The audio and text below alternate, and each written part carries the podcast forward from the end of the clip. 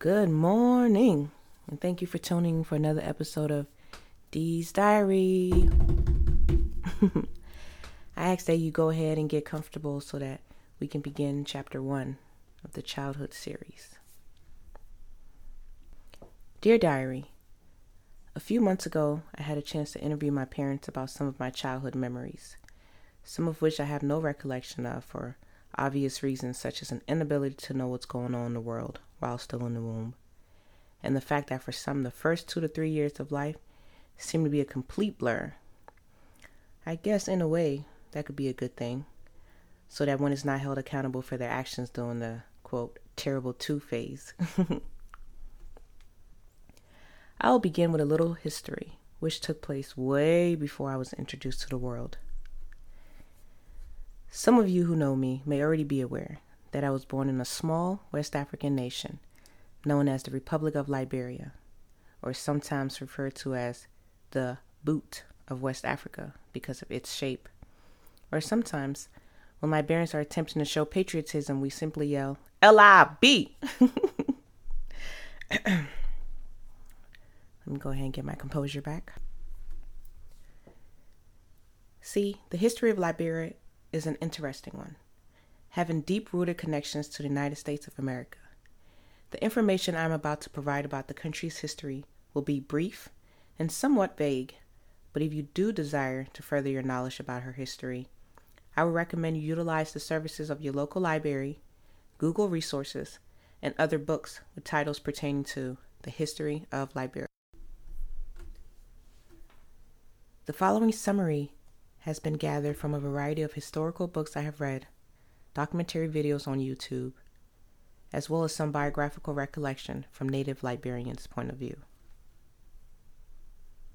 When the United States was in the process of deciding whether or not they would get out of the business of slavery, they had to come up with a plan on what would become of the hundreds of thousands of slaves once they were free. Some questions had to be answered, questions such as, what land would be available to give freed slaves? And how close in proximity would the freedmen be located? That specific question arising from fears of slave masters not wanting to mix with Negroes. Ironic, isn't it? And also, what if slaves gathered and decided to seek revenge? With so much logistics needed to accomplish their political agenda, they began looking for empty land in the western region of the United States. That came to a halt real quick when some Americans opposed because they felt Western United States was still too close for comfort for slaves to be living there. The U S tried to build migration partnership with the Spanish, British, and French that still had a hold on the Caribbean islands, but much of their effort wasn't bearing any fruit. So they began sending out colonizers to find land all over in order to be prepared to have a place to ship the freedmen if the United States' political agenda to free slaves came into fruition. They landed in an area of West Africa with rich soil, natural resources, and a lot of land to build on. And the climate was tropical. Yeah.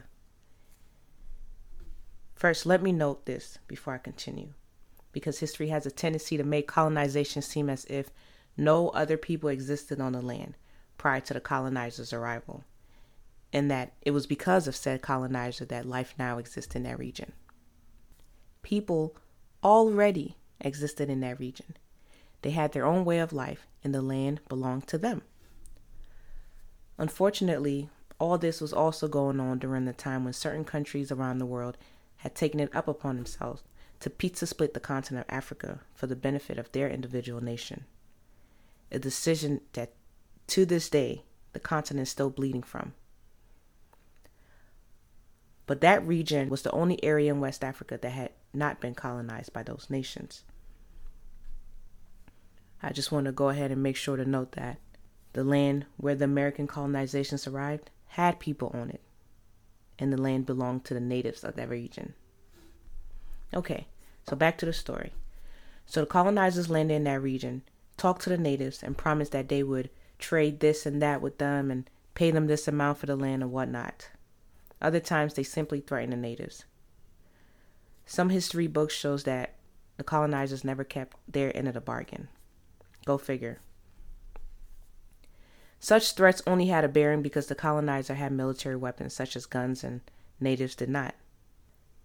That's an important fact to note because to this day, there is still a certain degree of malice between different tribes in Liberia because of that history between the natives and the newly arrived freed slaves. If you ever get a chance to read up on history, you'll be able to get more in-depth info. The American colonizers, whose job it was to travel afar and find land for the soon-to-be free slaves, were a part of a group known as the American Colonization Society. That's the name that's often heard when history speaks about Liberia having been colonized.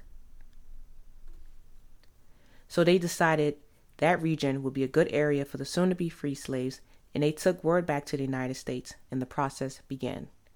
Fast forward, human beings were set free in the U S and were offered free transportation to this new, free land with so much promises from the American Colonization Society.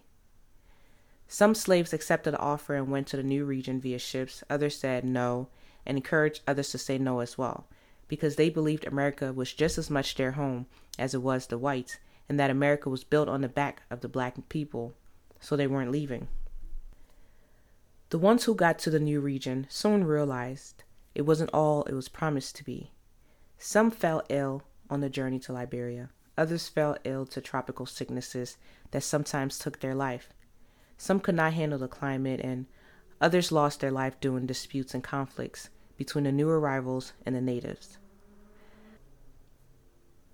Long story short, free slaves arrived in this new region and tried to make a life.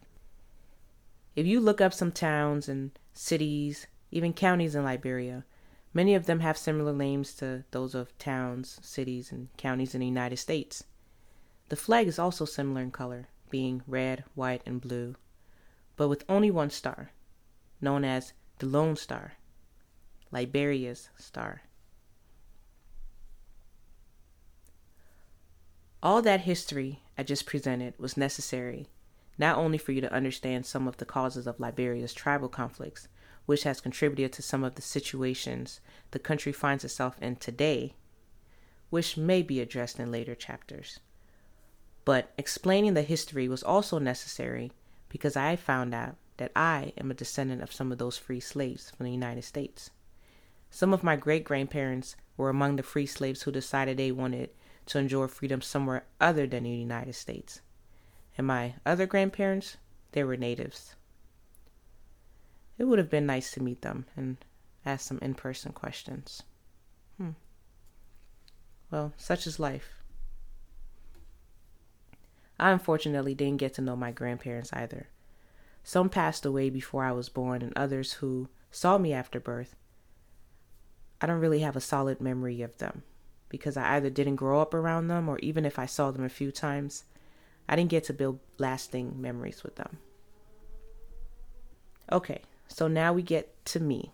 So my dad met my old lady, and they had my older sister first. And a little while after that, I was on the way. The year I was due, nineteen ninety, a civil war was going on in Liberia. A coup of some sort was taking place.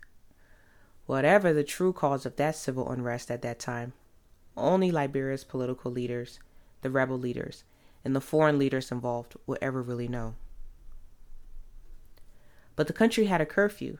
There was fear everywhere. About three weeks or so before I was due, my mom went for a checkup at the hospital. They told her her blood was deathly low, and if the issue wasn't taken care of, it could be dangerous for both mother and child. A friend of the family recommended she double up on eating some potato greens. Please Google it if you desire more information about the greens. And within two weeks, her blood levels was up to par. So on the night of September first, nineteen ninety, she started to have contractions. As I noted earlier, the whole country was on a curfew, so there was no way to really get to the hospital. So according to both of my parents' historical account, my granddad, my dad's dad, offered to deliver me if it came down to it. Both of my parents instantly rejected. The thing was, my granddad was a mortician of some sort, so he had experience with bodies. Dead bodies. Not the living ones. With that being said, I guess they found him a bit unqualified to offer such a service.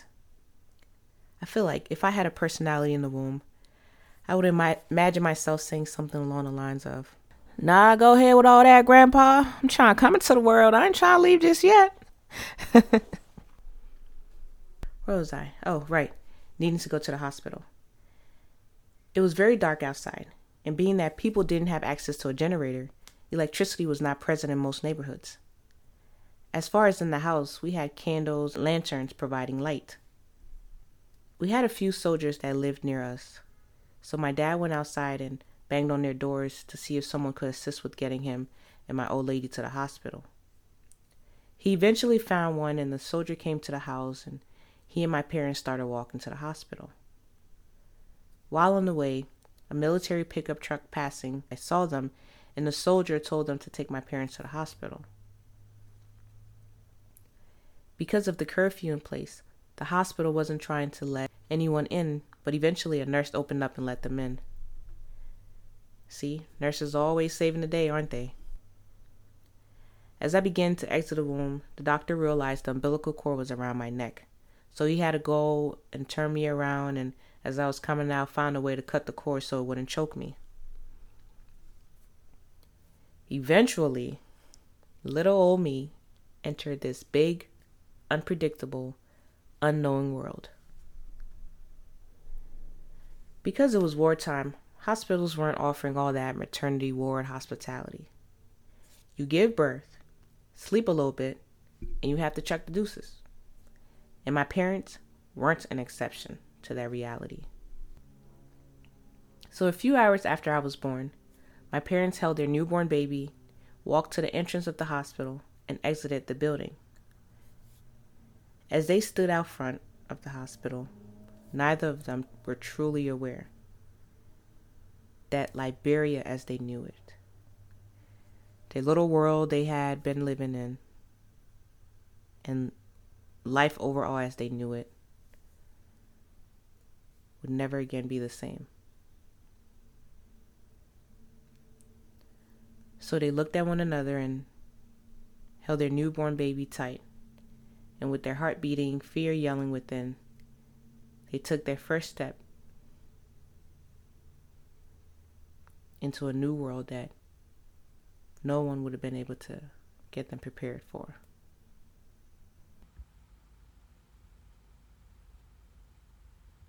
So this concludes Chapter one of the Childhood series. Be sure to tune in next week, Monday, for Chapter two. Until next time, Diary.